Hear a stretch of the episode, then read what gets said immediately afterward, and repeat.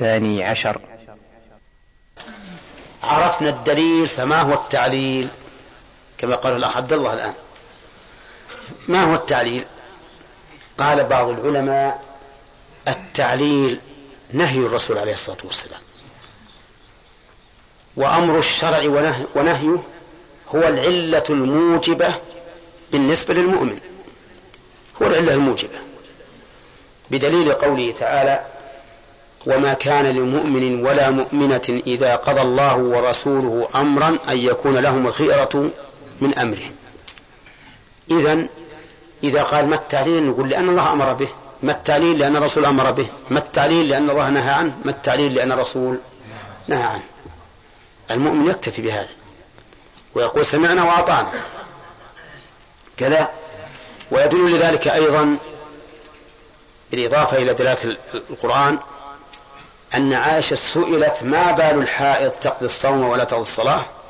قالت كان يصيبنا ذلك فنؤمر بقضاء الصوم ولا نؤمر بقضاء الصلاة.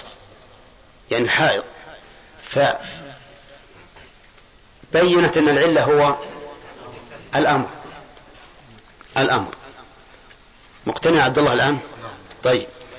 لكن مع ذلك الإنسان يتطلب ويتشوق إلى الحكمة المناسبة لأنه يعلم أن أوامر الشرع ونواهي الشرع كلها لحكمة. فما هذه الحكمة؟ وسؤال الإنسان عن الحكمة في المشروعات أو في الأحكام الشرعية أو الجزائية أمر مطلوب. يعني أمر جائز قصد بل قد يكون مطلوبا إذا قصد به العلم. ولهذا لما قال الرسول صلى الله عليه وسلم في النساء إن كنا أكثر أهل النار. قالوا بما يا رسول قلنا بما يا رسول الله. سألنا. وش الحكمة؟ قال لأن كنا تكثرن اللعن وتكفرن العشير. فالسؤال عن الحكمة أمر جائز بل قد يكون مطلوبا. لكن لا على وجه أنه إن بانت لك الحكمة امتثلت وإلا فلا. طيب. أقول قال بعض العلماء إننا لا نعلم الحكمة. إننا لا نعلم الحكمة. هذا بعد أن نقرر أن الحكمة هي أمر الله ورسوله أو أو نهي الرسول صلى الله عليه وسلم في هذا في هذا في هذه المسألة. قال بعض العلماء إننا لا نعلم الحكمة والحكم الشرعي الذي لا تعلم حكمته يسمى عند أهل العلم تعبديا. إذا الحكمة تحقيق العبادة بالتسليم لله سواء علمنا أم لم نعلم. وذي والله حكمة عظيمة. هذه حكمة من أعظم الحكم. نعم. وإن شئتم ولو أطلنا قليلا رمي الحصى في محل الجمرات في الحج. لو قال قائل ما حكمته؟ حكمة التعبد لله. إنما جعل الطواف بالبيت وبالصفا والمروة ورمي الجمار لإقامة ذكر الله. فالتعبد لا شك أنه من أعظم الحكم. ولهذا قال بعض العلماء إن إن النهي عن عن الصلاة في أعطان الإبل تعبدي. يعني أن لا نعلم علته لكن نتعبد لله تعالى به. أيما سؤال أيما أعظم انقياد واستسلاما أن يستسلم الإنسان للأمر إذا لم يعلم حكمته أو يستسلم له إذا علم حكمته؟ الأول الأول أعظم. طيب. وقال بعض العلماء بل لأنها نجسة لأن أرواثها نجسة وأبوالها نجسة. وهذا مبني على أن الأبوال والأرواث نجسة ولو من الحيوان الطاهر. والصحيح خلافه كما تقدم في باب النجاسة ولكن هذه العلة باطلة. إذ لو كانت هذه العلة ما جازت الصلاة في مرابض الغنم. لأن مرابض الغنم نفس الشيء. فالقائمون بنجاسة أبعار الإبل وأبوالها يقولون بنجاسة آه، أرواث الغنم وأبوالها. طيب وقيل لأن الإبل شديدة النفور شديدة النفور. وربما تنفر وهو يصلي تنفر. كذا فإذا نفرت ربما تدعسه تطأه بأقدامها وينشغل قلبه. حتى وإن لم تطعه بينشغل قلبه. لو قامت الإبل هذه يعني تهيج تراوغ بينشغل قلبه. فيكون النهي عنها لأن لا ينشغل قلبه. لكن هذه العلة أيضا فيها نظر. لأن مقتضاها أن لا يكون النهي إلا والإبل موجودة. أن لا يكون النهي إلا والإبل موجودة. ثم قد تنقض بمرابض الغنم. الغنم بعد إذا قامت تهيج. نعم. وإيش؟ وتيعر. نعم. ومعها تهيس يريد ضرابها. تشغل. فهل نقول مثلها؟ لا. إذا هذه العلة أيضا عليلة. وقال بعض أهل العلم إنما نهي عنها عن الصلاة في مربض في مبارك الإبل أو أعطانها لأنها خلقت من الشياطين. خلقت من الشياطين. كما جاء ذلك في الحديث الذي رواه الإمام أحمد بإسناد صحيح. وإذا كانت مخلوقة من الشياطين فلا يبعد أن تصحبها الشياطين. وتكون هذه الأماكن مأوى للإبل ومعها الشياطين ويكون وتكون الحكمة في النهي عن الصلاة فيها كالحكمة في النهي عن الصلاة في الحمام. واضح؟ وهذا الذي اختاره شيخ الإسلام ابن تيمية رحمه الله. وهو أقرب ما ما يقال في الحكمة ومع ذلك فالحكمة الحكيمة هي التعبد الله بذلك. طيب. يقول ولا في مغصوب. يعني لا تصح الصلاة في مغصوب. المغصوب كل ما أخذ من مالكه قهرا بغير حق. سواء أخذ بصورة عقد أو بدون صورة عقد. كل ما أخذ من صاحب بغير حق فهو مغصوب فمثلا لو جاءني إنسان لو جاء إنسان لآخر لو جاء إنسان لآخر وغصب منه أرضه غصب منه أرضه وصلى بها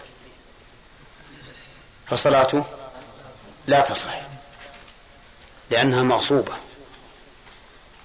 لأنها مغصوبة ولو جاء إنسان إلى آخر وقال بعني أرضك قال لا ما نبايعها قال بعها وإلا قتلتك. فباعها. اختيارا ولا إكراها؟ إكراها. وصلى فيها. فهل تصح أو لا؟ لا تصح. وإن كانت مأخوذة بصورة عقد. إذا لا تصح الصلاة في مغصوب وهو ما أخذ قهرا من مالكه إيش؟ بغير حق. سواء كان بعقد أو بغير عقد. المهم أنه أخذ بغير حق. ما الدليل؟ نقول ليس هناك دليل لكن هناك تعليل. والعلل أوصاف مناسبة مأخوذة من قواعد الشريعة. كل العلل التي يقولها التي يقولها العلماء هي هذه. أوصاف مناسبة للحكم مأخوذة منين؟ من قواعد الشريعة. يقول هؤلاء الذين قالوا بأنها لا تصح المغصوب لأن الإنسان منهي عن المقام في هذا المكان لأنه ملك غيره. فإذا صلى فصلاته منهي عنها والصلاة المنهي عنها لا تصح لأنها مضادة للتعبد. كيف تتعبد لله تعالى بمعصيته؟ إذا فلا تصح الصلاة في المكان المغصوب كما قالوا في في الثوب المغصوب لا يصح الستر به. وهذا هو التعليل الذي علل به من يقول من يقولون بأنها لا تصح في المغصوب. والقول الثاني في المسألة أنها تصح في المكان المغصوب مع الإثم. لأنهم يقولون إن الصلاة لم ينهى عنها في المكان المغصوب بل نهي عن الغصب والغصب أمر خارج. فأنت إذا صليت فقد صليت كما أمرت وإقامتك في المغصوب هي المحرمة. لو جاء الشرع بقوله لا تصلي في مكان مغصوب لو جاء هكذا لقلنا إن صليت في مكان مغصوب فصلاتك باطلة.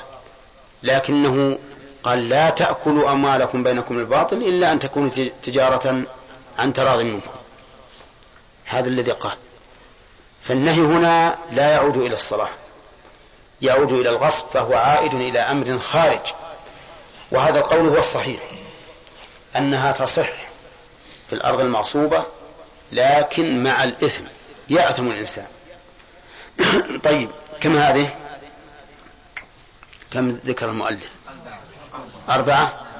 لا تصح الصلاة في مقبرة وحش وحمام. وعطان إبل ومغصوب خمسة.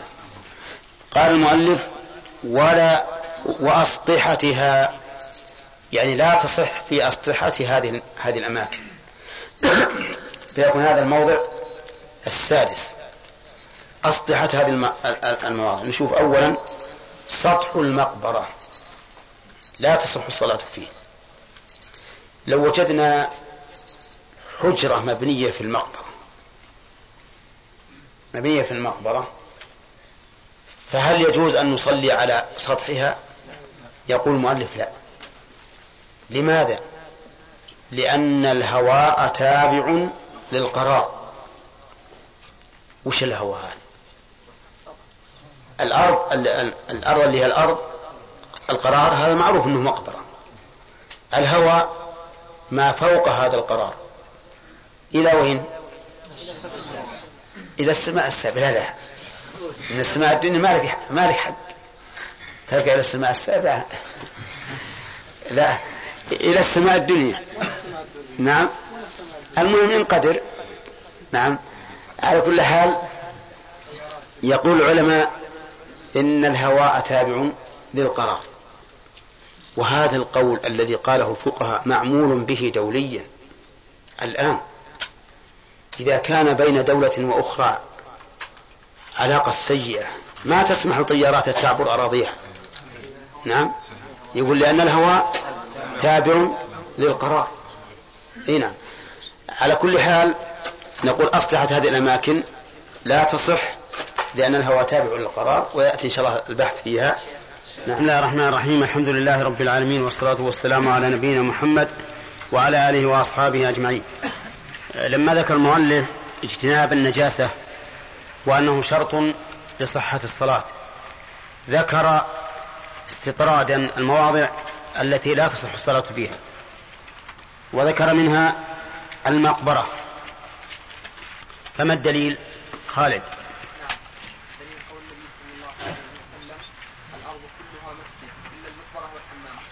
نعم. طيب.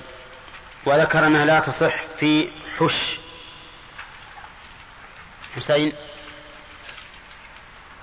الدليل.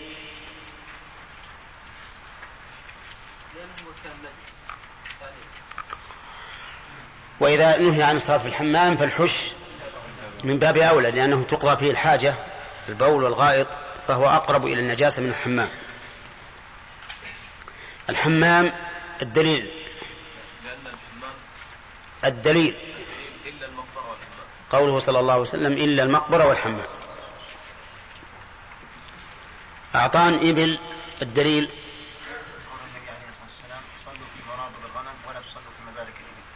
أحسنت.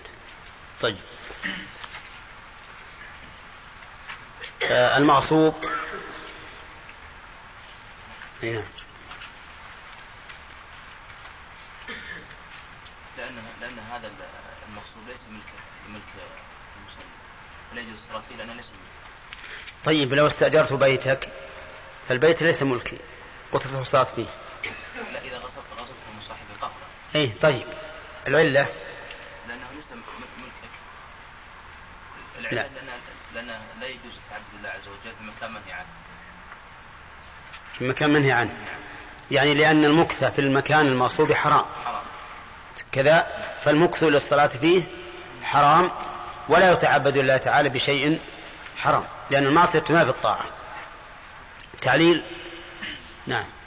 في تعليل ثاني وهو قول بعض بعض العلماء إلى أن على أن الذي يصلي في تلك المكان المقصود فصلاته صحيحة لأنه صلى لا هذا قول ثاني. قول ثاني أقول. لا لا لا أجل نعم.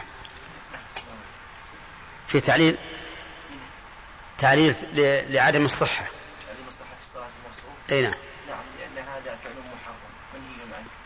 فهو قد فهو مضادة لله ورسوله. لأنه هذا فعل محرم. هذا اللي قال نصر. ويمكن أن يستدل عليه بقول الرسول عليه الصلاة والسلام من عمل عمل ليس عليه أمرنا فهو رد. طيب. القول الثاني في المسألة أن الصلاة في المعصوب تصح لأن النهي فيه ليس عن الصلاة فالشارع لم يقل لا تصلوا في المغصوب لكن قال لا تغصبوا أموال الناس إن دماءكم وأموالكم وأعراضكم عليكم حرام. ولو كان النهي عن الصلاة عين بعينها لصح التعليل لأنه لا يتقرب إلى الله تعالى بمعصيته. طيب وهذا القول أقرب إلى الصحة لأن تعليله قوي. قال المؤلف رحمه الله ولا في أسطحتها ها؟ هو طيب طيب الآن أنا بقى بشرحه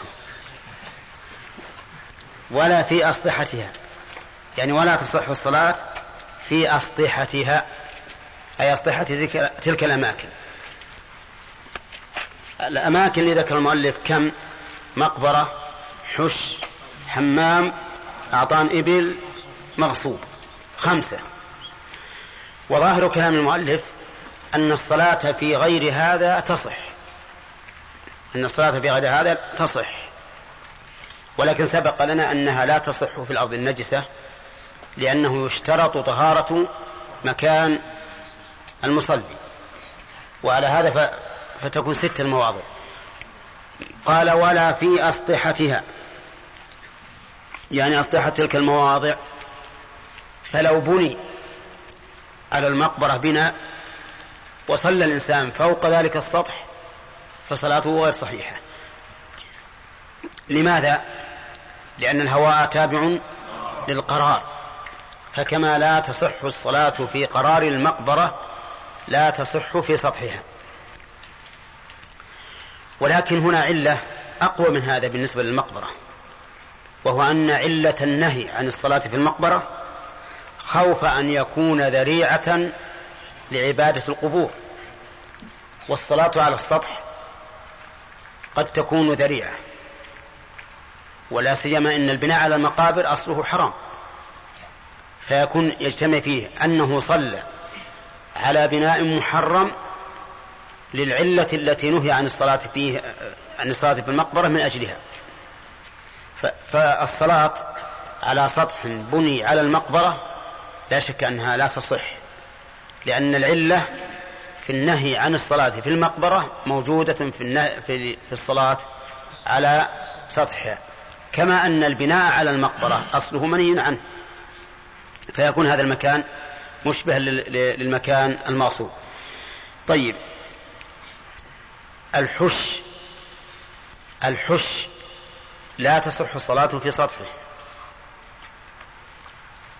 لأن الهواء تابع للقرار. ولكن هذا هذا التعليل عليل. الهواء تابع للقرار في الملك. أما في أما في الحكم فلا. فقد نهي عن الصلاة في الحش من أجل النجاسة.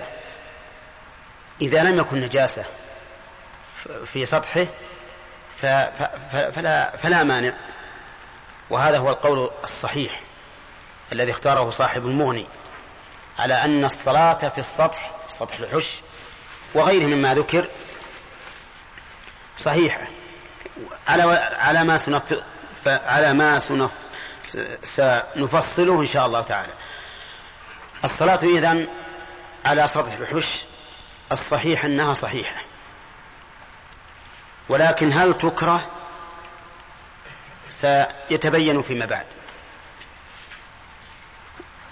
والدليل على أنها صحيحة عموم قوله صلى الله عليه وسلم جعلت لي الأرض مسجدا وطهورا. جعلت الأرض مسجدا وطهورا. وبناء على ذلك فإن الصلاة, فإن الصلاة على البيارة البلاعة لا بأس بها. لأنها أقل من سطح الحش. فإن سطح الحش قد يقول قائل إنه داخل في اسم الحش فلا تصح الصلاة فيه. أما سطح البيارة فليس تابعا لها بل هو مستقل. وهذا الذي وهذا هو الذي عليه العمل. هذا هو الذي عليه العمل عمل الناس. فإن البيرات أو أنابيب المجاري الوسخة تمر من الأحواش ويصلي الناس فيها. طيب وش بقي؟ الحمام. الحمام لا تصح الصلاة على سطحه. العلة لأن الهواء تابع للقرار. والقول الثاني في المسألة أن الصلاة على سطحه تصح لأن الحمام إن كانت العلة فيه أنه ماء الشياطين فإن الشياطين لا تأوي إلا إلى المكان الذي تكشف فيه العورات. وإن كان العلة فيه خوف التنجس فكذلك السطح بعيد من هذه العلة. وعلى هذا فتصح الصلاة في سطح الحمام. أعطان الإبل كذلك. المذهب لا تصح والعلة أن الهواء تابع للقرار والصحيح الصحة. فلو كان هناك حوش للإبل تقيم فيه وتأوي إليه وجانب منه مسقف كما يفعل كثيرا في أحواش الإبل فالسقف الذي فوق هذا الحوش على المذهب لا تصح الصلاة فيه لأن الهواء تابع للقرار والصحيح صحة الصلاة فيه لأن هذا لا يدخل في قوله عليه الصلاة والسلام لا تصلوا في مبارك الإبل فإن الإبل لا تبرك فوق السطح. إنما تبرك في أسفل في أسفل. طيب إذن الصحيح الآن أن أسطحة هذه المواضع تصح الصلاة فيها ما عدا موضعا واحدا وهو المقبرة لأن العلة الموجودة في النهي عن الصلاة في المقبرة موجودة في النهي عن الصلاة في سطح على بناء في المقبرة. واضح؟ طيب. قال المؤلف طيب المغصوب المغصوب. الصلاة في سطح المغصوب كالصلاة في سطح كالصلاة في المغصوب إن كان السطح مغصوبا. انتبه. إن كان السطح مغصوبا.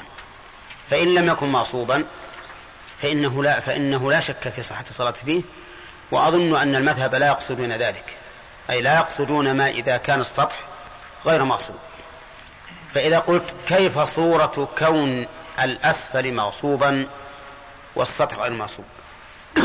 قلنا هذا بسيط. يأتي رجل غاصب فيغصب أسفل البيت ويدع أعلاه لصاحبه فالسطح إذن مغصوب ولا غير مغصوب؟ غير مغصوب. وهذا لا أظن أن المذهب يقولون بعدم الصحة فيه لأن السطح الآن ملك لصاحبه.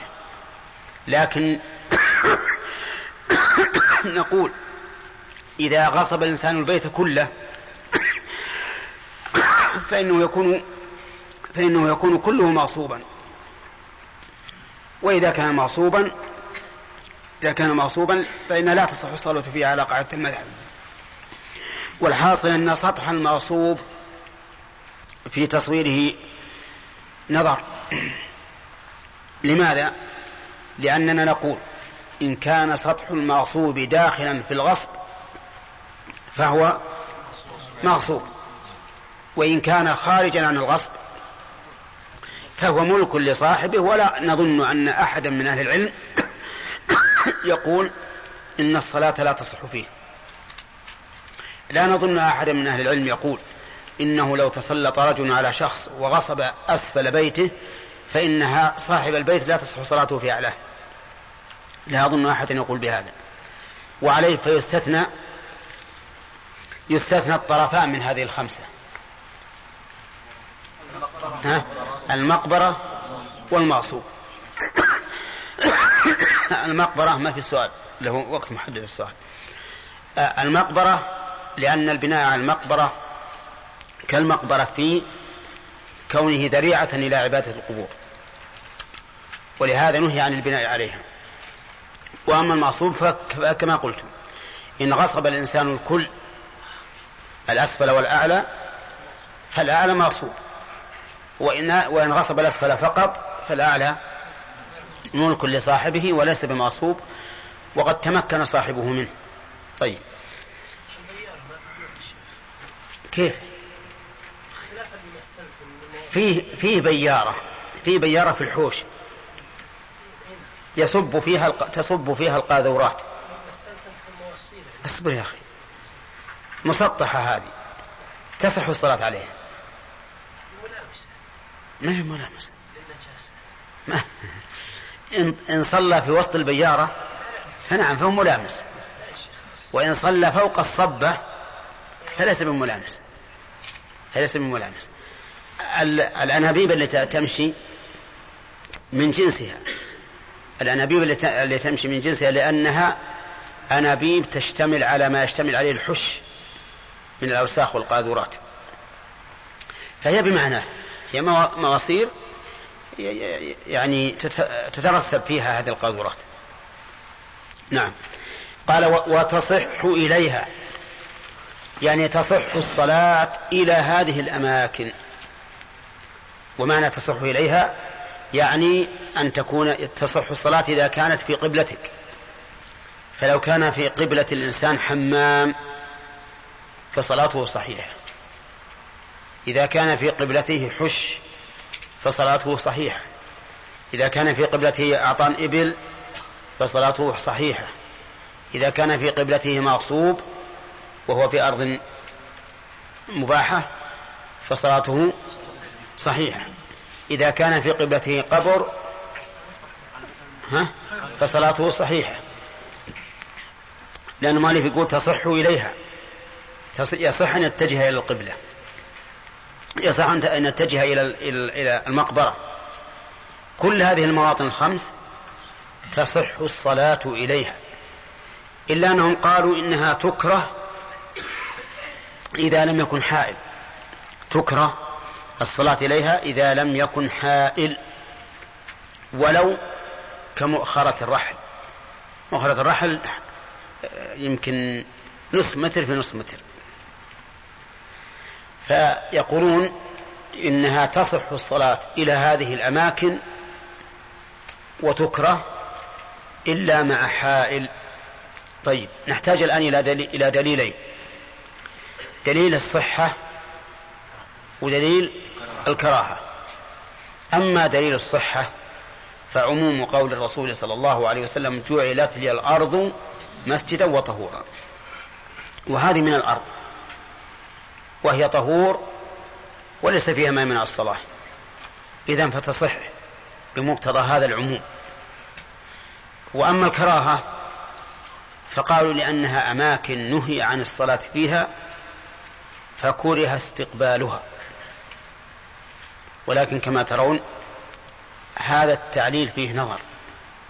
وربما يعلل معلل بأن هذا موضع اختلف العلماء في صحة الصلاة فيه فكره كرهت الصلاة إليها خلا خروجا من من الخلاف. خروجا من الخلاف. أفهمتم الآن؟ طيب إذا الصحة لها دليل ولا لا؟ لها دليل. وهو عموم قوله جعلت لي الأرض مسجدا وطهورا. الكراهة لها تعليل لكنه عليل. التعليل أنه استقبل ما لا تصح الصلاة فيه فكرهت الصلاة إليه.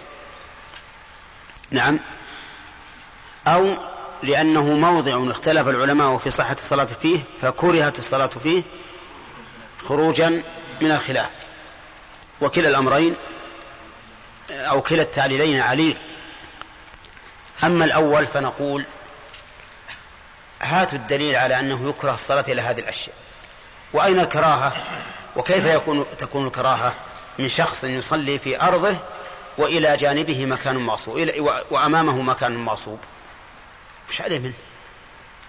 ربما نقول إن الحش والحمام تكره الصلاة إليهما لأن فيهما رائحة كريهة قد تؤثر على إيش؟ على المصلي. والشيء الذي يؤثر على المصلي ويشوش عليه مكروه.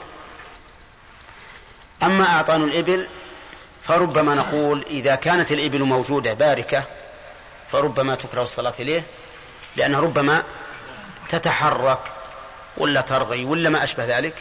اصبر يا أخي ما في سؤال الآن الدرس قصير.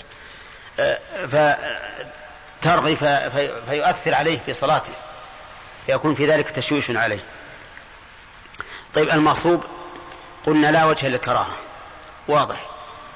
الحش والحمام قلنا يمكن أن يكون هناك كراهة والعلة ما هي؟ الرائحة التي قد يتأذى بها المصلي فينشغل قلبه.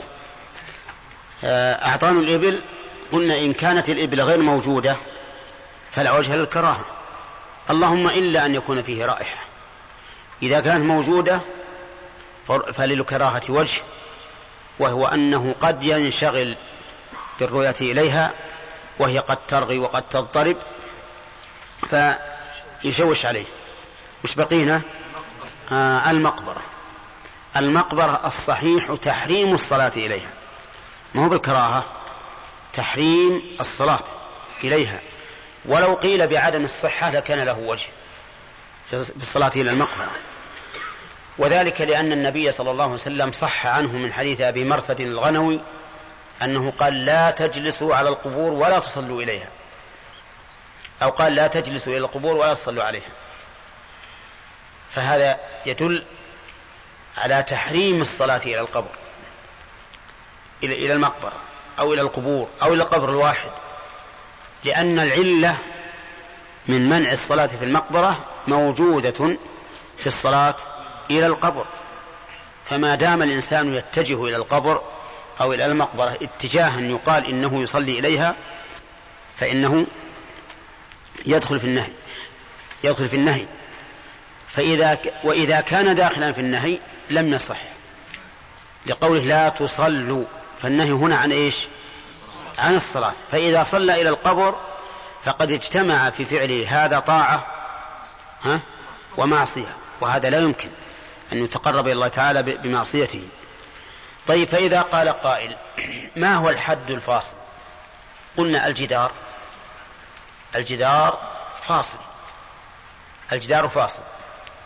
إلا أن يكون جدار المقبرة ففي النفس منه شيء. لكن إذا كان جدارا يحول بينك وبين المقابر للمكان الذي أنت تصلي فيه فهذا لا شك أنه لا نهي. كذا كذلك لو كان بينك وبينها شارع فهنا لا نهي. أو كان بينك وبين المقبرة مسافة لا تعد مصليا إليها. حدها بعضهم بمسافة السترة للمصلي. وعلى هذا فتكون المسافة قريبة. المسافة قريبة لكن لا شك أن هذا يوهم فإن أحدا من الناس لو رآك تصلي وبينك وبين المقبرة ثلاثة أذرع بدون جدار لا, لا, لا أوهم ذلك أنك تصلي إلى القبور. إذا لا بد من مسافة يعلم بها أنك لا تصلي إلى القبر. يعلم بها أنك لا تصلي إلى القبر. طيب المواضع التي ذكر المؤلف أنها لا تصح الصلاة إليها كم؟ خمسة. كذا؟ الموضع النجس في غير هذا الموضع في أول العبارة. طيب المقبرة الحش الحمام أعطان الإبل المغصوب. أسطحتها ستة الموضع النجس سبعة.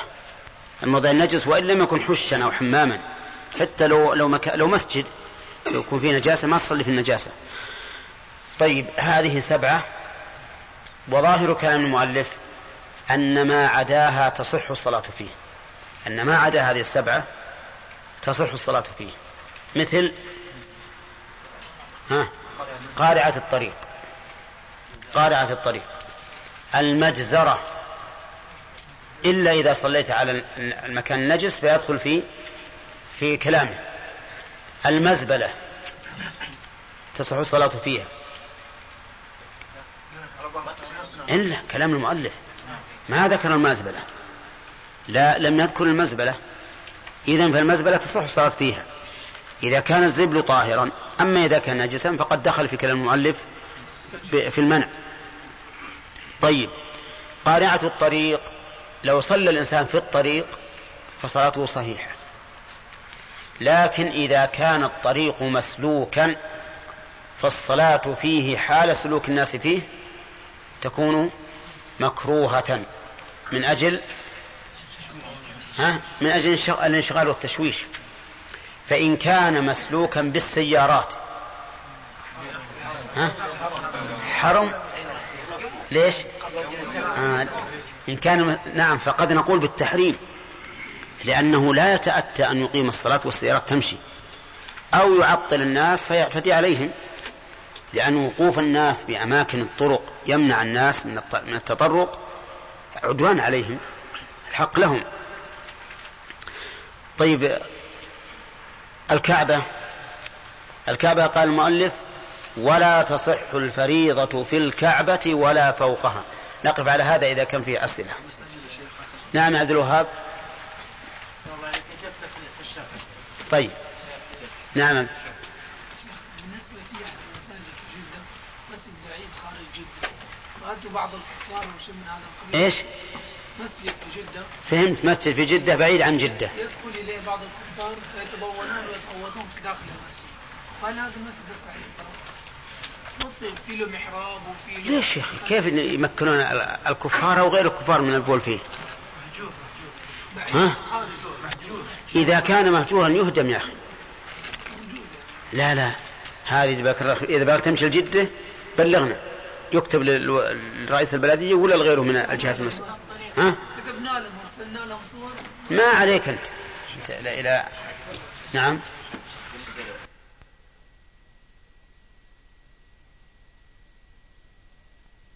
وعلى نبينا محمد وعلى آله وأصحابه أجمعين. قال المؤلف رحمه الله تعالى ولا تصح الفريضه بالجهره ولا فوقها وتصح النافله باستقبال شاخص منها ومنها استقبال القبلة. فلا تصح بدونه إلا لعاجز ومتنفي راكب سائر في سفر ويلزمه افتتاح الصلاة إليها وماش ويلزمه الافتتاح والركوع والسجود إليها. وفرض من قرب من القبلة إصابة عينها اقرب اقرب هنا. جهتها فإن أخبره ثقة بيقين أو وجد محاريب إسلامية عمل بها. ويستدل عليها في السفر تعال بديك. والقمر وما كم؟ نحوهما. تعدل. اجتهد مجتهدان فاختلفا في جهة بس- بس. جنب محبوب إيه، عشان يصير أسهل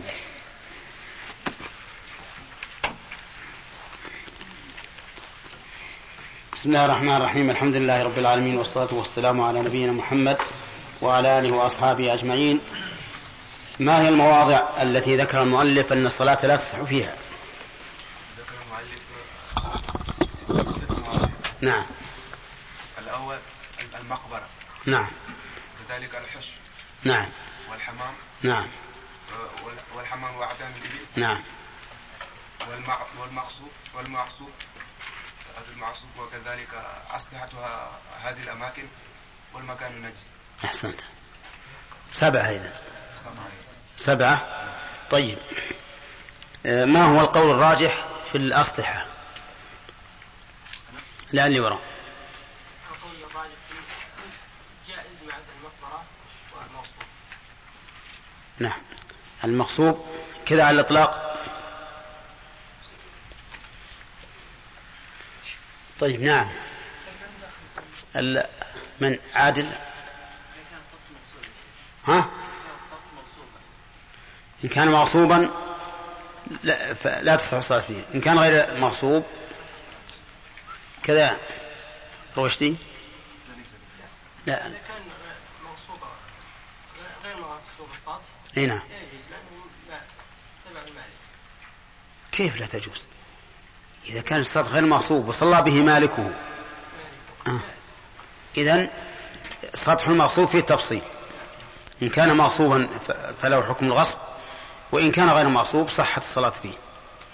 آه، سطح المقبرة لا تجوز الصلاة فيه لأن العلة التي آه، منع منعت الصلاة في المقبرة موجودة فيه. بقيتها تصح الصلاة على سطوحها. طيب وهل تكره؟ ما في السؤال. هل تكره أو لا؟ لا المقبرة ما تصح انتهينا منها. والمقصود في التفصيل.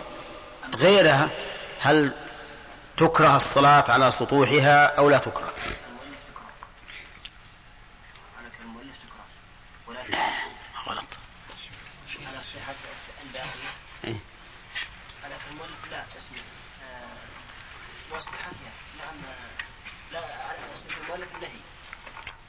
كيف؟ ما فهم أسلحة المواضع الباقية أي نعم. على كلام المؤلف أي. إنها إنها مثل المقبرة وغيرها. يعني؟ يعني ينهى عن الصلاة. يعني تصح ولا ما تصح؟ لا تصح. يكره الصلاة فيها؟ إيه نعم إذا ما- إذا ما تصح يحرم. إيه. وش يقولون؟ صح. طيب. هل تصح الصلاة إليها يا عبد الرحمن؟ ها؟ تصح الصلاة إليها. طيب مطلقا. بعضهم قالوا إذا- كان إذا لم يكن فيها فاصل ما ما ما هو إذا كان فيها فاصل ما صح ما كرهت ما ها.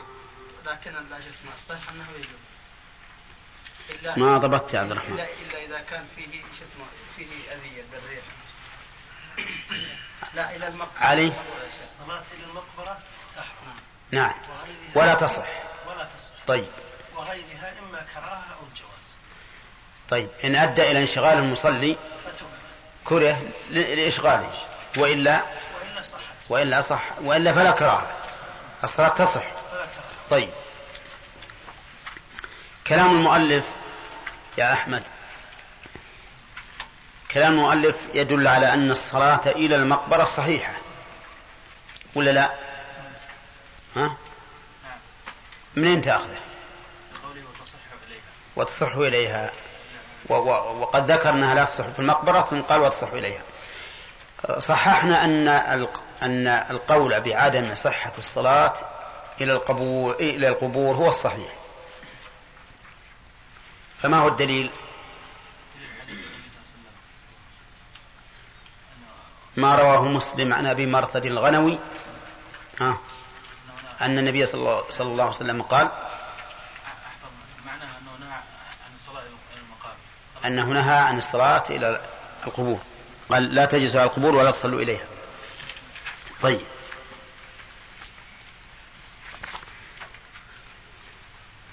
نبدأ درس جديد. قال المؤلف رحمه الله تعالى ولا تصح الفريضة ولا تصح الفريضة في الكعبة ولا فوقها. الفريضة إذا أطلقت فالمراد ما وجب بأصل الشرع. والفرائض ست.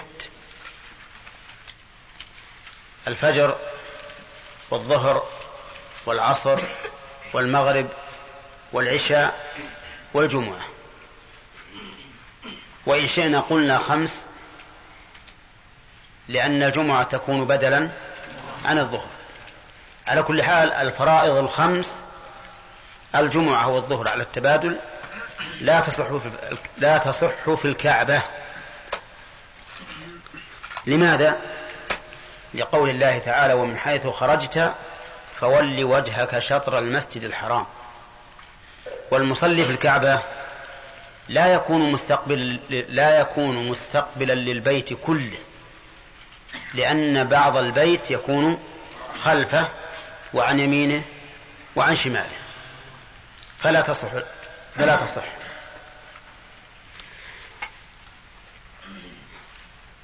طيب ولا فوقها. يعني ولا تصح الفريضة فوق الكعبة. يعني على السطح. يعني لا داخلها ولا فوقها على سطحها. للعلة التي ذكرنا. أنه لم يستقبل جميع البيت وإنما استقبل جانبا منه. إلا إذا وقف على منتهى الجدار بحيث تكون الكعبة كلها أمامه. فتصح. مثل لو وقف على آخر العتبة من الباب فإنها تصح. أو وقف على أسفل على آخر الجدار من السطح فإن الصلاة تصح. لأن الكعبة كلها الآن بين بين يديه. هكذا عللوا والقول الثاني في المسألة أن الصلاة أن صلاة الفريضة في في الكعبة تصح كالنافلة. والمؤلف رحمه الله لما خصص الفريضة بعدم الصحة علم من كلامه أن النافلة تصح. وهنا يحسن أن نتكلم على كلام المؤلف أولا. فنقول يفهم من قول المؤلف لا تصح الفريضة أن النافلة تصح. كذا؟ مفهوم مخالفة ولا موافقة؟ مفهوم مخالفة. لأن الفريضة لأن ضد الفريضة النافلة. وضد عدم الصحة الصحة. إذن فالمفهوم هنا مفهوم مخالفة. يعني تصح النافلة في الكعبة وفوقها. ما هو الدليل؟ الدليل ما ثبت في الصحيحين وغيرهما من أن رسول الله صلى الله عليه وسلم صلى في جوف الكعبة.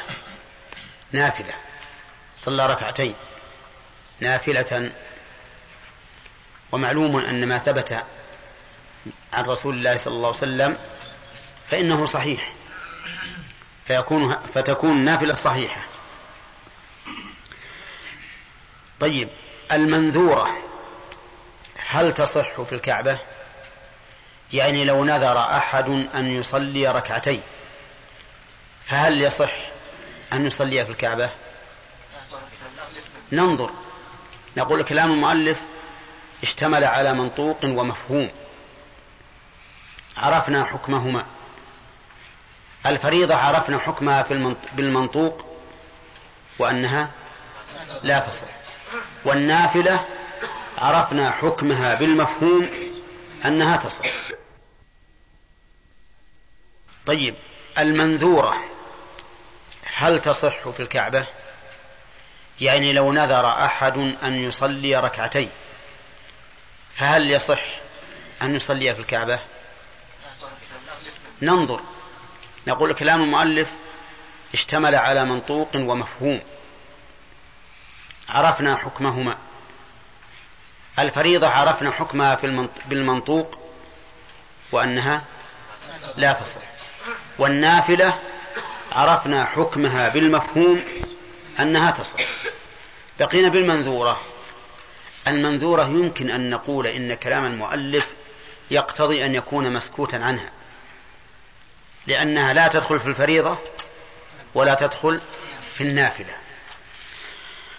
ولكن قد يقول قائل إننا ننظر أيها أقرب إلى الفريضة أو إلى النافلة. فنلحقها فنلحقها بالأقرب. إن نظرنا إلى أنها لم تجب بأصل الشرع وإنما أوجبها المكلف على نفسه قلنا إلحاقها بالنافلة أقرب لأن الشرع لم يلزمه بها. وإن نظرنا إلى أن الشرع ألزمه بها إذا وجد سببها وهو النذر. لقول الرسول صلى الله عليه وسلم من نذر أن يطيع الله فليطيعه قلنا إنها إيش؟ أقرب إلى الفريضة. ولذلك اختلف العلماء فيها.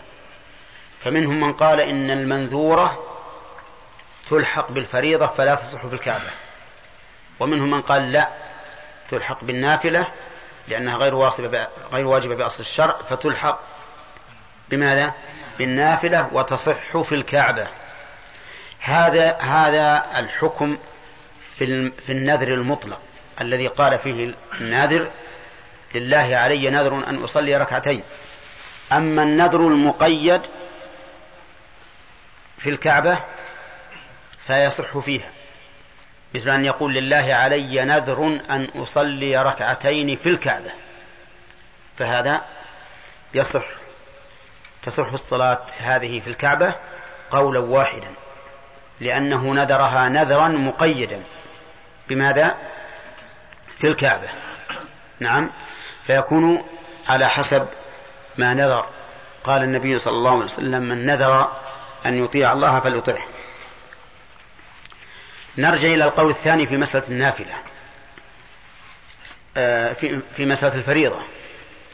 القول الثاني في المسألة أن الفريضة تصح في في الكعبة كما تصح النافلة. كما تصح النافلة. والحديث الذي استدل به من استدل حديث ابن عمر أن الرسول صلى الله عليه وسلم نهى أن يصلى في سبع مواطن أو في سبعة مواطن ذكر منها فوق ظهر بيت الله. هذا الحديث ضعيف. لا تقوم به حجة. فقالوا إن الفريضة تصح كالنافلة. واستدلوا لذلك بأن الأصل تساوي الفرض والنفل في جميع الأحكام إلا بدليل. هذا هو الأصل. فكل ما ثبت في النفل ثبت في الفرض وكل ما انتفى في النفل انتفى في الفرض. إلا بدليل.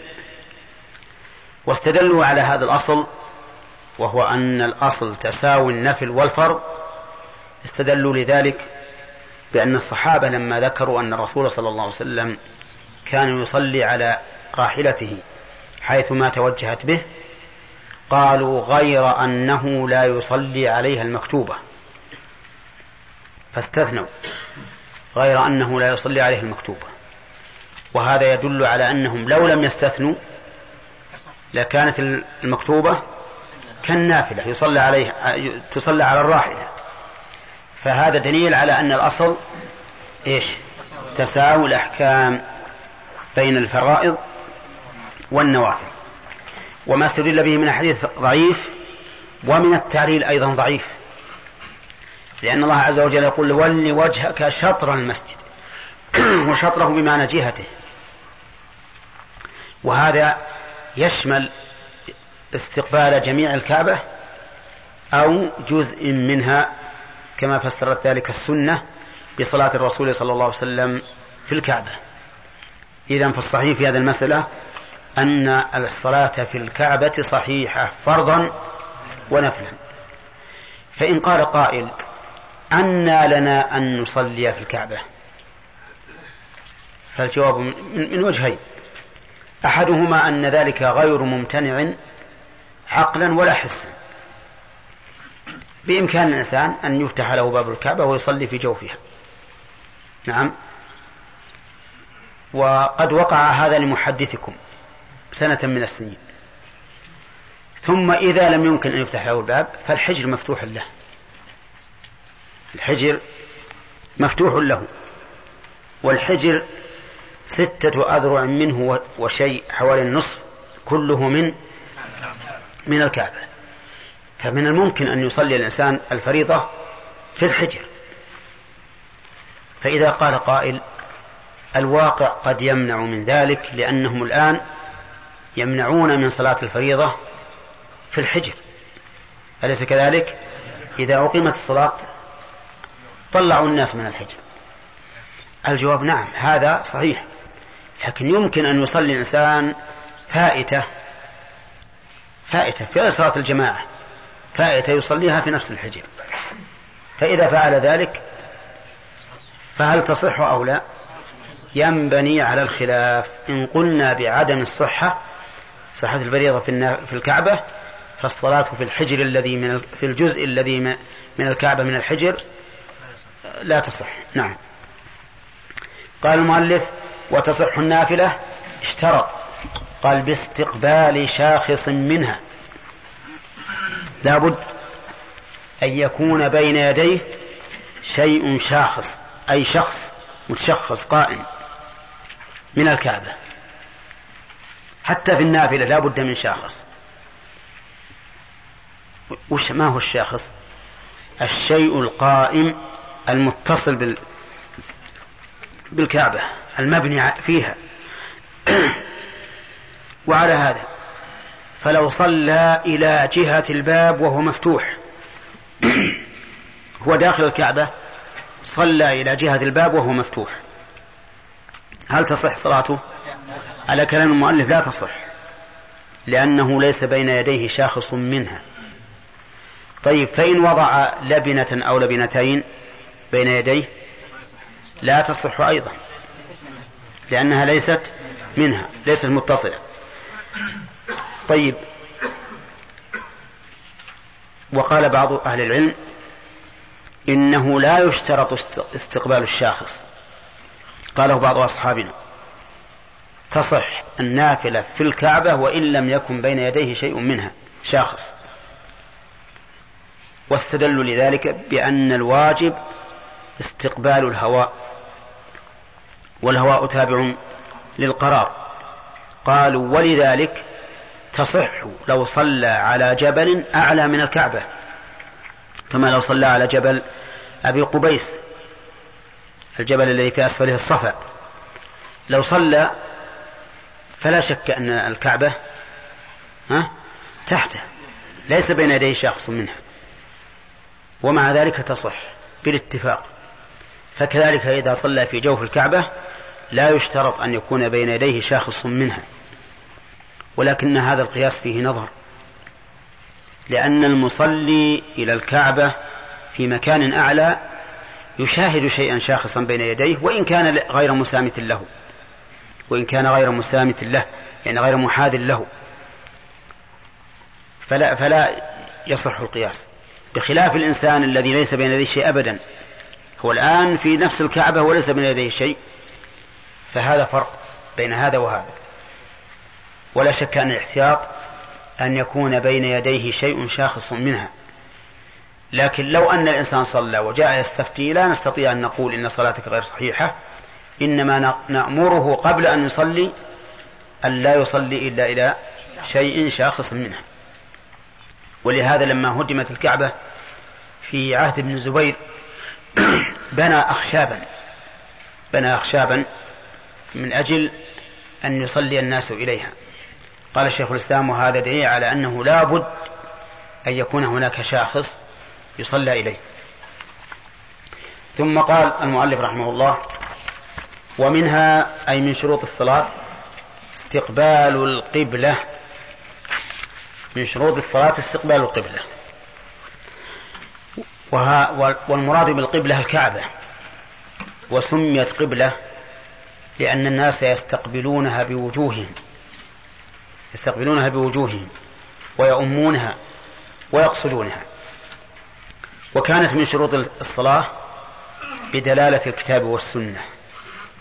أما الكتاب فقوله تعالى ومن حيث خرجت فول وجهك شطر المسجد الحرام وحيث ما كنتم فولوا وجوهكم شطره وأما السنة فكثيرة في هذا منها قوله صلى الله عليه وسلم للمسيء في صلاته قال له إذا قمت إلى الصلاة فأسبغ الوضوء ثم استقبل القبلة.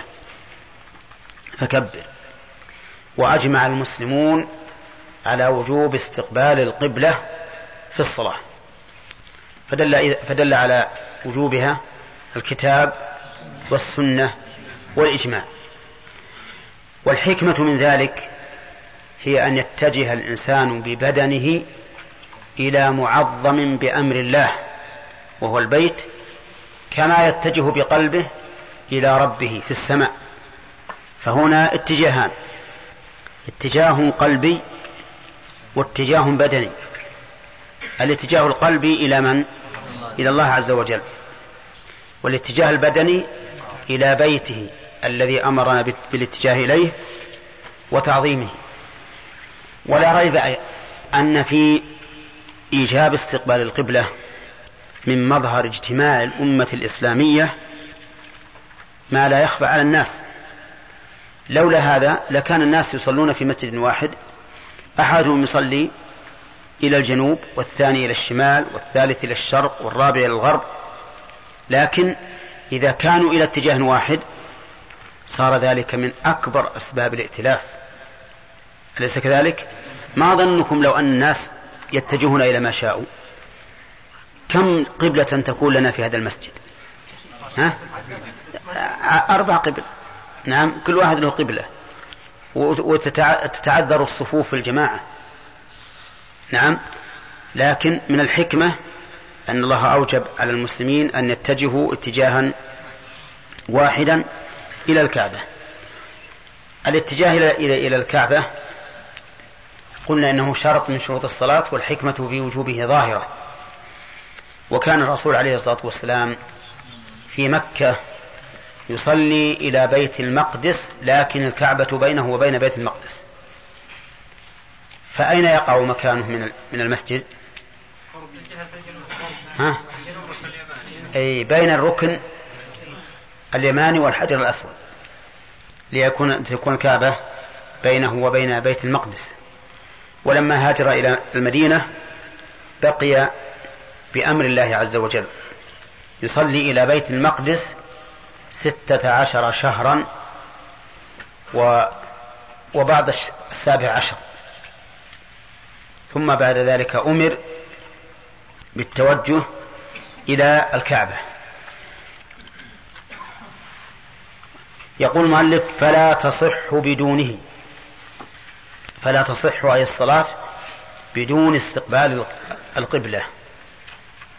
ووجه ذلك أن أنه شرط. والقاعدة أنه إذا تخلف الشرط تخلف المشروط فلا تصح الصلاة بدونه لهذه العلة.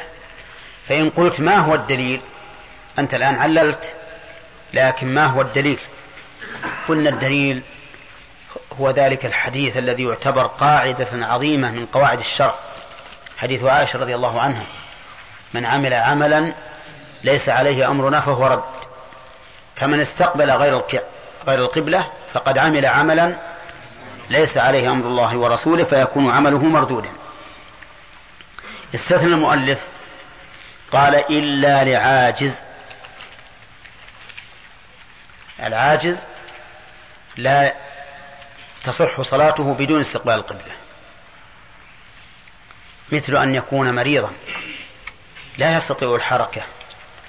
وليس عنده أحد يوجهه إلى القبلة. فهنا يتجه حيث كان وجهه. لأنه عاجز. ودليل ذلك قوله تعالى فاتقوا الله ما استطعتم وقوله تعالى لا يكلف الله نفسا إلا وسعها إلا وسعها. وقوله تعالى والذين آمنوا وعملوا الصالحات لا نكلف نفسا إلا وسعها. وقول النبي صلى الله عليه وسلم إذا أمرتكم بأمر فأتوا منه ما استطعتم. فالعاجز لا يلزم استقبال القبلة لعجزه لأنه غير مكلف به بما يعجز عنه فتصح الصلاة. يستثنى أيضا في حال اشتداد الحرب. في حال اشتداد الحرب يسقط استقبال القبلة. وقد يقال إن هذا نوع من العجز. يعني مثل لو كان الحرب في كر وفر فإنه يسقط عنه استقبال القبلة في هذه الحال. الدليل؟ الأدلة السابقة. الأدلة السابقة. ومثل ذلك لو هرب الإنسان من عدو أو هرب من سيل أو هرب من حريق أو هرب من زلازل أو ما أشبه ذلك فإنه يسقط عنه استقبال القبلة في هذه الحال والأدلة ما سبق. الثالث قال ومتنفل إلا لعاجز ومتنفل هذا معطوف على عاجز. ومتنفل سائر آه، راكب سائر في سفر.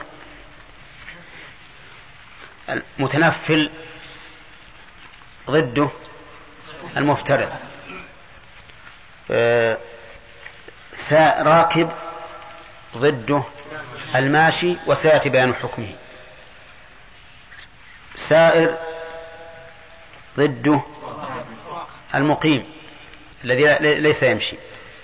في سفر ضده في حضر. إذا ناخذ ثلاثة قيود. متنفل سائر في سفر. راكب قلنا مثله الماشي لكنه يزيد عليه قيود. وإذا ما ما حاجة نقول راكب. لأنه قال وماش إلا أنه يخالف في بعض الأشياء. في هذه الحال يسقط استقبال القبلة. متنفل ضده سائر ضده النازل في سفر ضده الحضر. كذا طيب. إذا قال قائل هذا استثناء من عموم نصوص الكتاب. ومن حيث خرجت فول وجهك شطر المسجد الحرام وحيث ما كنتم فولوا وجوهكم شطرة. فما هو الدليل؟ لأن هذه هذا عموم من أقوى العمومات. حيث ما كنتم. وهذه جملة شرطية. وهي من أقوى العمومات. طيب حيث ما كنتم فولوا وجوهكم شطرة. ما الذي أخرج هذه الحال؟ نقول أخرجتها السنة فعل الرسول عليه الصلاة والسلام. فقد ثبت في الصحيحين وغيرهما أن رسول الله صلى الله عليه وسلم كان يصلي النافلة على راحلته حيث ما توجهت به إلا أنه لا يصلي عليها المكتوبة. فهذه السنة خصصت عموم الآيات. فإن قال قائل أفلا يمكن أن يكون هذا قبل وجوب استقبال القبلة؟ قلنا لا يمكن لأنهم استثنوا. الصحابة الذين رووا الحديث استثنوا إيش؟ الفرائض. فدل هذا على أنه بعد وجوب استقبال القبلة. طيب فإ- فإذا قال قائل ما نوع هذا التخصيص؟ قلنا هذا الحقيقة من غرائب التخصيصات. لأنه قرآن خص بسنة وقول خص بفعل. يعني لم يقل الرسول عليه الصلاة والسلام من تنفل في السفر فلا يستقبل حتى نقول قول خص بقول بل نقول هو قول خص بفعل وقرآن خص بسنة ومعلوم أن تخصيص القول بالفعل أضعف من تخصيص القول بالقول. صحيح؟ ليش؟ لاحتمال خصوصية احتمال نسيان احتمال عذر. نعم بخلاف القول.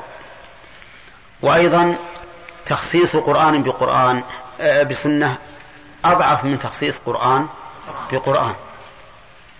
ولكن نقول إن السنة تقع من الرسول عليه الصلاة والسلام بأمر الله بأمر الله الصريح أو بأمره الحكمي الذي يقر سبحانه وتعالى نبيه على ما قال أو على ما فعل. ولهذا إذا فعل الرسول عليه الصلاة- والسلام شيئا لا يقره الله عليه بينة. قال الله تعالى له عفى الله عنك لما أذنت لهم حتى يتبين لك الذين صدقوا وتعلم الكاذبين. يا أيها النبي لما تحرم ما أحل الله لك؟ وإذ تقول للذي أنعم الله عليه وأنعمت عليه أمسك عليك زوجك واتق الله وتخفي في نفسك ما الله مبديه وتخشى الناس والله أحق أن تخشاه. فالله عز وجل لو أن رسوله فعل فعلا لا يريده شرعا لبينه سبحانه وتعالى. فإذا نقول إن فعل الرسول عليه الصلاة والسلام في ترك استقبال القبلة في التنفل في السفر كان بإيش؟ بأمر الله الحكمي أو القولي الحكم لأنه أقره فيكون ما جاءت به السنة كالذي جاء به القرآن تماما في أنه حجة. طيب هل تجوز الفريضة للراكب السائر في السفر؟ ها؟ لا ما تجوز إلا في إلا في الحال التي يعذر فيها بترك بترك استقبال القبلة. طيب آه إذا كان المسافر نازلا نازلا في مكان يتغدى ويمشي هل يجوز أن يتنفل إلى غير القبلة؟ لا إذا كان الإنسان في البلد لكن البلد متباعدة أقطاره يعني البلد هذا يمكن ستين كيلو فذهب من شرقه إلى غربه نحو ستين كيلو أو ثمانين كيلو أو مئة كيلو. هل له أن يتنفل في هذه الحال إلى جهة سيره؟ ها؟ لا.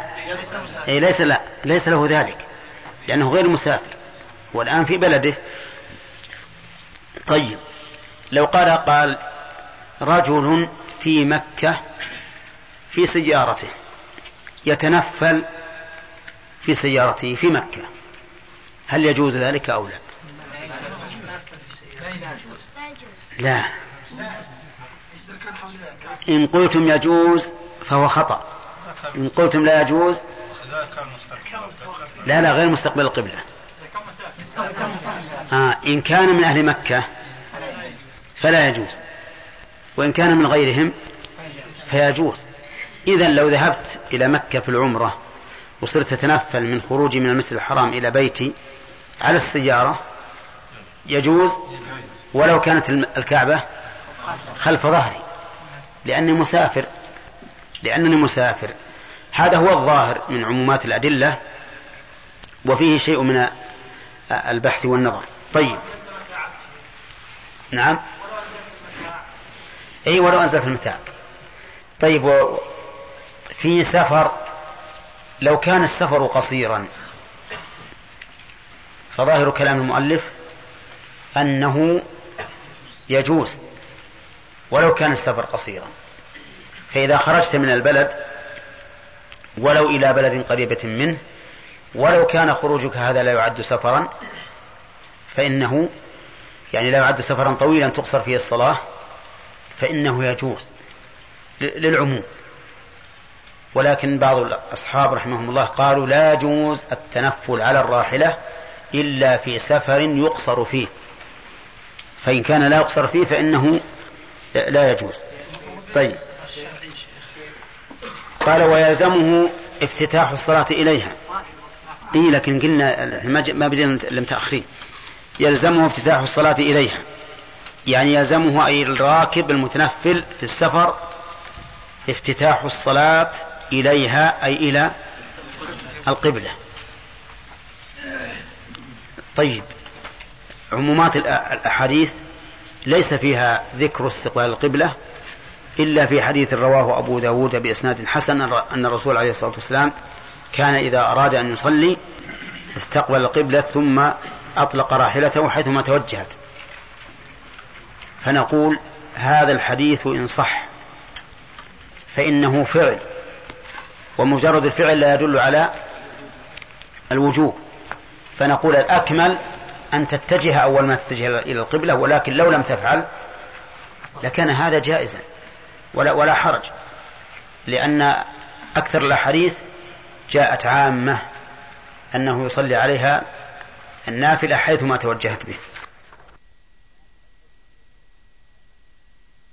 اجتناب النجاسة قال المؤلف رحمه الله تعالى ومنها ومنها اجتناب النجاسة من طين أرض النجسة ومن طين فمن حمل.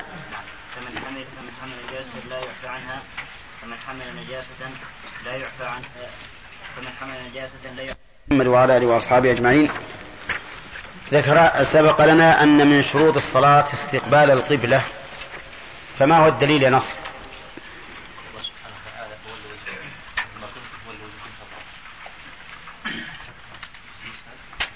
إيه، اتلوا الآية. الله عز وجل. ها.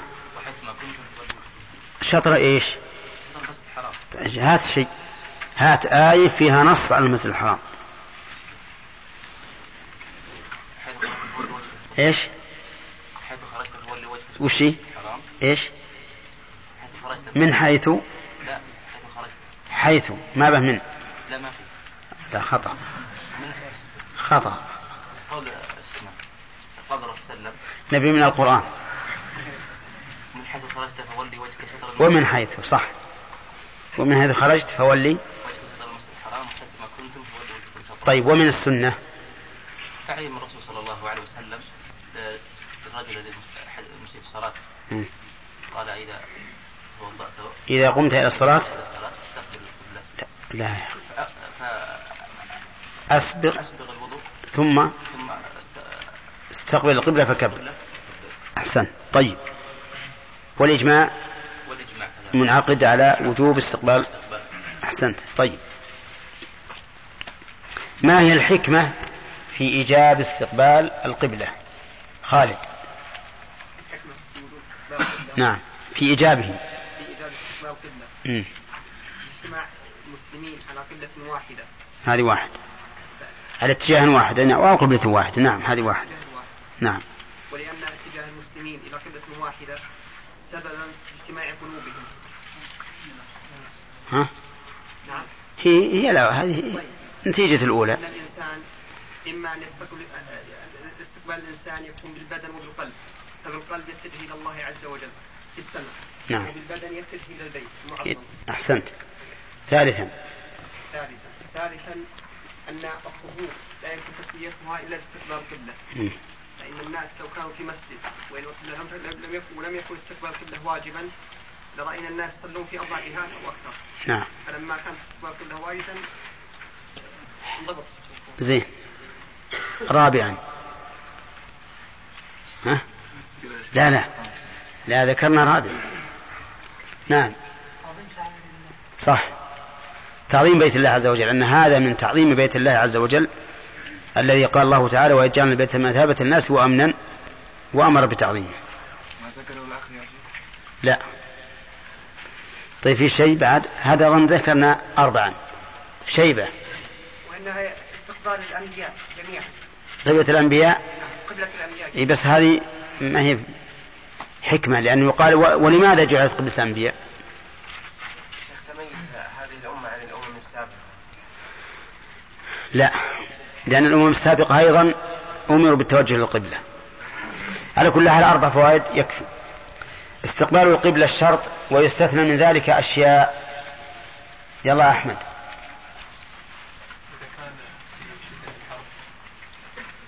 شدة الخوف. شدة الخوف. طيب ما الدليل؟ نعم. شدة الخوف أحسن من الحرب. لأجل قد يخاف الإنسان على نفسه من دون حرب. ها. قول تعالى على الصلاة والصلاة لله فإن خفتم فرجالا وركبانا فإذا اطمأننتم فإن خفتم فرجالا وركبانا فإذا اطمأننتم فأقيموا الصلاة لا. فإذا أمنتم. فإذا أمنتم فأقيموا الصلاة. آه، فإذا أمنتم فاذكروا الله كما علمكم ما لم تكونوا تعلمون. أين الدليل؟ أين الدلالة؟ قوله تعالى حافظ على الصلاة والصلاة والصلاة قانتين فإن خفتم فرجالا أو ركبانا. نعم. فرجال وركبانا ومعلوم أن الراكب والراكب لا يتسنى له استقبال القبلة كما ينبغي. غالبا.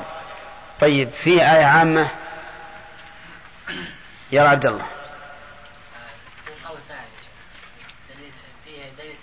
ما هو؟ لا لا نعم. لا. تؤاخذنا إن نسينا أو أخطأنا. لا ربنا تحمل نعم نعم قوله تعالى فاتقوا الله ما استطعتم.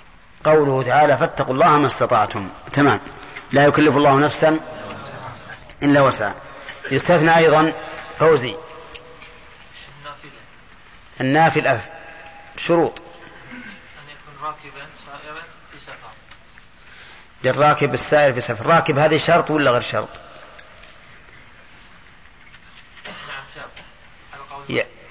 لا على كلام المؤلف نعم شرط شرط؟ إيه. نعم. غير شرط على رأي المؤلف. ما س... طيب إذا يكون سائرا. سائرا وفي سفر و نافلة. النافلة في السفر للسائر لا للنازل. طيب دليل ذلك عبد الرحمن بن داود عمر بن عمر إذا س- آه، النبي صلى الله عليه وسلم كان يصلي آه، حيثما توجهت به. على راحلته حيثما توجهت به. أينما توجهت به. إلا أنه لا يصلي فيها الفريضة. إلا أنه لا يصلي عليها المكتوبة. تمام. أو الفريضة. طيب. وما هي الحكمة في في إسقاط استقبال القبلة في هذه الصورة؟ نعم. متنفلا سائرا في مشقة يا شيخ. قد يشق عليه استقبال القبلة تشجيع الناس على كثرة النوافل. تشجيع الناس على كثرة النوافل حتى يكون يكون الأمر سهلا عليهم. يصلي وهو على السيارة على البعير على الفرس على أي شيء. نعم. ولو كلف أن ينزل في الأرض كما يكلف الفريضة لثقل عليهم عليهم التطوع وفاتهم خير كثير. هذه مسألة. المسألة الثانية. طيب. ما ذكرها المؤلف؟ المسألة الثالثة. فهد العجز عن استقبال القبلة. مثل؟ مثل أن يكون مريضا وليس عنده من يوجهه إلى القبلة وهو لا يستطيع أن يتوجه إلى القبلة فهنا يسقط عنه الاستقبال. الدليل؟ لا يكلف الله نفسا إلا وسعها. تمام. نبدأ الدرس الآن. قال المؤلف ها؟ إيش؟ إيش؟ إيه نعم ليس بشرط. بيجينا إن شاء الله بيجي الحين. دقيق. أقول أصبر شوي. كيف الرابع؟ قال المؤلف رحمه الله ويلزمه افتتاح الصلاة إليها. يلزمه أي الراكب افتتاح الصلاة إليها. ثم بعد ذلك يكون حيث كان وجهه. ودليل هذا حديث أنس بن مالك رضي الله عنه الذي أخرجه أصحاب السنن كأبي داود وغيره. أن الرسول صلى الله عليه وسلم كان إذا أراد أن يتنفل استقبل القبلة وكبر ثم اتجه حيث كان وجهه. قالوا فهذا دليل على أنه يجب افتتاح الصلاة إلى القبلة لأن تكلف النبي صلى الله عليه وسلم ومعاناته لإيقاف البعير واتجاه إلى القبلة. وقطع المسير يدل على أنه أمر واجب. وقال بعض أهل العلم إنه ليس بواجب. إنه ليس بواجب. وأجابوا عن هذا الحديث بأمرين. أولا أنه ليس إلى ذاك في في في درجة الصحة. وغاية ما قيل فيه إنه حسن. والثاني أنه فعل. ومجرد الفعل لا يدل على الوجوب. وحديث ابن عمر وغيره من الأحاديث عام أنه كان يصلي حيث كان وجهه حيث كان وجهه. وعليه فنقول إن الصحيح في إن الصحيح في هذه المسألة أن الأفضل أن يبتدئ الصلاة متجها إلى القبلة ثم يتجه حيث كان وجهه. أما أن يجعل ذلك واجبا بمقتضى هذا الدليل المعارض بعموم الأدلة التي هي أصح منه ففي النفس منه شيء. قال المؤلف وماش هذا معطوف على قوله راكب. يعني و ولماش ولمتنفل ماش يعني يمشي على قدميه. فيجوز للإنسان الذي المسافر إذا كان يمشي على قدميه يعني يجوز أن يكون اتجاهه حيث كان وجهه ويسقط عنه استقبال القبلة.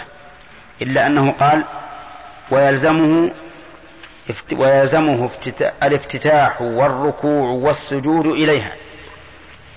يلزمه أي الماشي الافتتاح إلى القبلة لأنه إذا لزم الراكب مع معاناة صرف ال- المركوب فلزومه في حق الماشي من باب أولى. لأن انصراف الماشي إلى القبلة أسهل من انصراف مركوبه لو كان راكبا. كذلك يلزمه الركوع والسجود إليها أيضا. أما الراكب فلا يلزمه ركوع ولا سجود وإنما يومي إيماء. أما الماشي فيلزمه الركوع والسجود إليها أي إلى القبلة. فيختلف عن الراكب في أمرين في أنه يلزمه الركوع والسجود والراكب يكفيه الإيماء. الثاني أنه يجب أن يكون الركوع والسجود إلى القبلة بخلاف الراكب. والعلة في ذلك قالوا لأن هذا سهل على الماشي. سهل. أما الراكب فلا يتحقق له الركوع والسجود إلى القبلة إلا إذا نزل ونزوله من مركوب فيه صعوبة ومشقة. ولكن الصحيح أننا إن جوزنا للماشي فإنه لا يلزمه الركوع والسجود إلى القبلة. لأن في ذلك مشقة أيضا. لأنه يستلزم الوقوف الوقوف للركوع والسجود والجلوس بين السجدين وهذا يعيق وهذا يعيق بلا شك. لكن لو قلنا تومي إيماء لكان يمكنه أن يومي وهو وهو ماشي في ركوعه وسجوده. فالصحيح أننا إذا قلنا بجواز ذلك للماشي فإنه لازمه الركوع والسجود إلى القبلة بل حكمه حكم الراكب في أنه يلزمه الافتتاح فقط. لأن الافتتاح مدته وجيزة والانحراف إلى القبلة فيه يسير فلا يضر. وإلا فيمشي على ما هو عليه. و ولكن نحن قلنا إن قلنا بالجواز. وهذا يدل على أن في المسألة خلافا وهو كذلك. فإن من العلماء من يقول إن إن المسافر الماشي لا يجوز أن يتنفل حال مشيه. لأن الماشي سوف يعمل أعمالا كثيرة بالمشي والراكب ساكن لا يعمل فلا يلحق هذا بهذا. ولأن تنفل الماء الراكب المسافر الراكب على خلاف الأصل على خلاف الأصل. وما جاء على خلاف الأصل فهو خارج عن الأصل ولا يقاس عليه ولا يقاس عليه. ولكن الذي يظهر والله إن القول الراجح ما قاله المؤلف في إلحاق الماشي بالراكب. لأن العلة في جواز التنفل على الراحلة بدون عذر هو حمل الإنسان وتشجيعه على كثرة النوافل وهذا حاصل للمسافر الماشي كما هو حاصل للمسافر الراكب. وقولهم إن هذا خلاف الأصل وما كان خلاف الأصل فلا يقاس عليه نقول في جوابه ما خرج عن الأصل لعلة معقولة فلا مانع من أن يقاس عليه.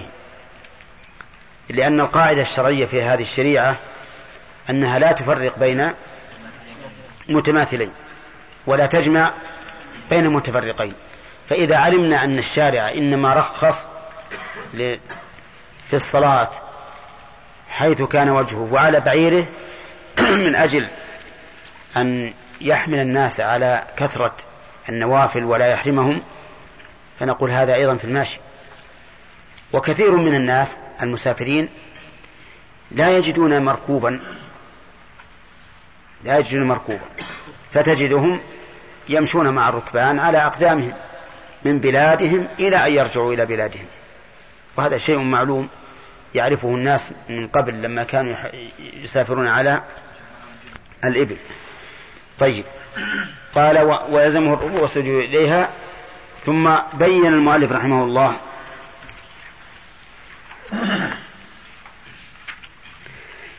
الماتن لم يفصح بما يجب على المتنفل الراكب أو الماشي. بل ذكر أنه لا يجب لازمه استقبال القبلة. ولكن ماذا يستقبل؟ لم يبين ذلك. ولا لا؟ ولكن قد بينت السنة هذا قبل المؤلف وهو أن قبلته جهة سيره. قبلته جهة سيره. فلا بد أن يكون متجها إما إلى القبلة وإما إلى جهة سيره. فلو فرضنا أنه حرف البعير عن جهة سيره إلى جهة القبلة صح ولا لا؟ صح لأنها هي الأصل. ولو حرفها إلى غير عن جهة عن جهة سيره لغير القبلة قال العلماء لا يجوز. لا يجوز لأنه خرج عن استقبال القبلة. وخرج عن استقبال سيره الذي أباح الشارع أن يكون قبلته من أجل تسهيل سيره فإذا عدل بها عن جهة سيره فإنها تبطل. أما إذا عدلت به الدابة وعصفت به فقال بعض أهل العلم إن طال الفصل بطل الصلاة وإن لم يطل لم تبطل صلاته. والصحيح أنه أنه إذا عجز عن ردها لا تبطل مطلقا. لا تبطل مطلقا. لأنه يدخل فيما سبق في العاجز عن استقبال القبلة. ماذا يصنع هذا الرجل؟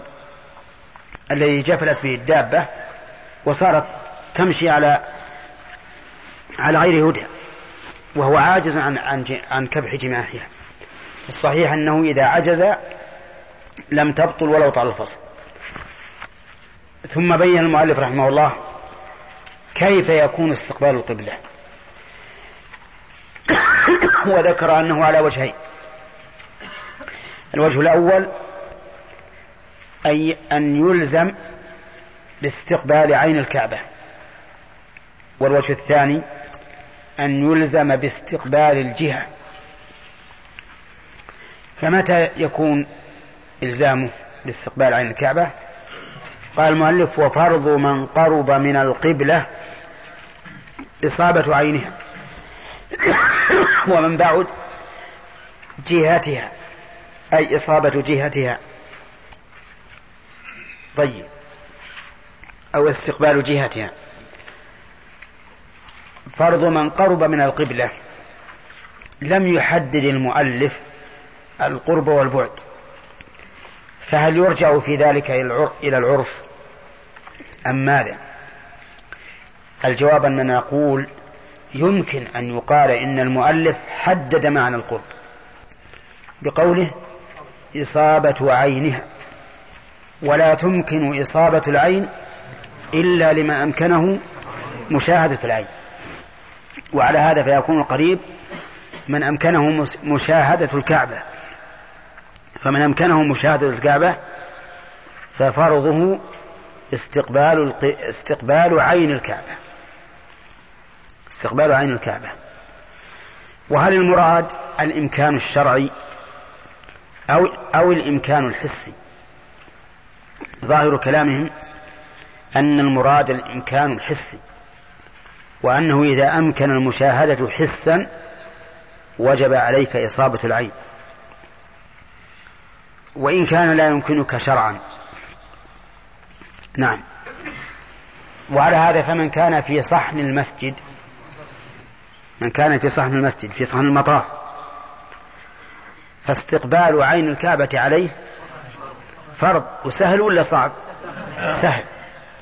ومن كان في المصباح في الرواقات فهذا قد يكون سهلا وقد يكون صعبا. إذا كانت الصفوف قاطبة و و وأمامه عمود من من العمود الضخام فهنا قد قد لا يستطيع رؤيته ولا يستطيع أن يتحول عن مكانه لأن الصفوف قاطبة. التعذر هنا حسي ولا شرعي؟ يا إخواني شرعي. اما حس انه يقدر يروح ويتخطى حتى يصل إلى صحن المطاف. لكنه شرعي. فظاهر كلامهم أن هذا لا تصح صلاته. حتى يكون مصيبا للعين. مصيبا لعينها وإذا أخذنا بهذا الرأي فإن كثيرا من الذين يصلون في المسجد الحرام لا تصح صلاتهم يرحمك الله. لماذا؟ لأن كثيرا منهم نشاهدهم بأعيننا. لا يصيبون عين الكعبة. يتجهون إلى جهتها صح لكن ما يصيبون عينها. تجد الصف مستطيلا وبعضهم يتجه إلى عن يمين الكعبة وبعضهم عن يسار الكعبة وبعضهم يتجه إلى الكعبة تماما.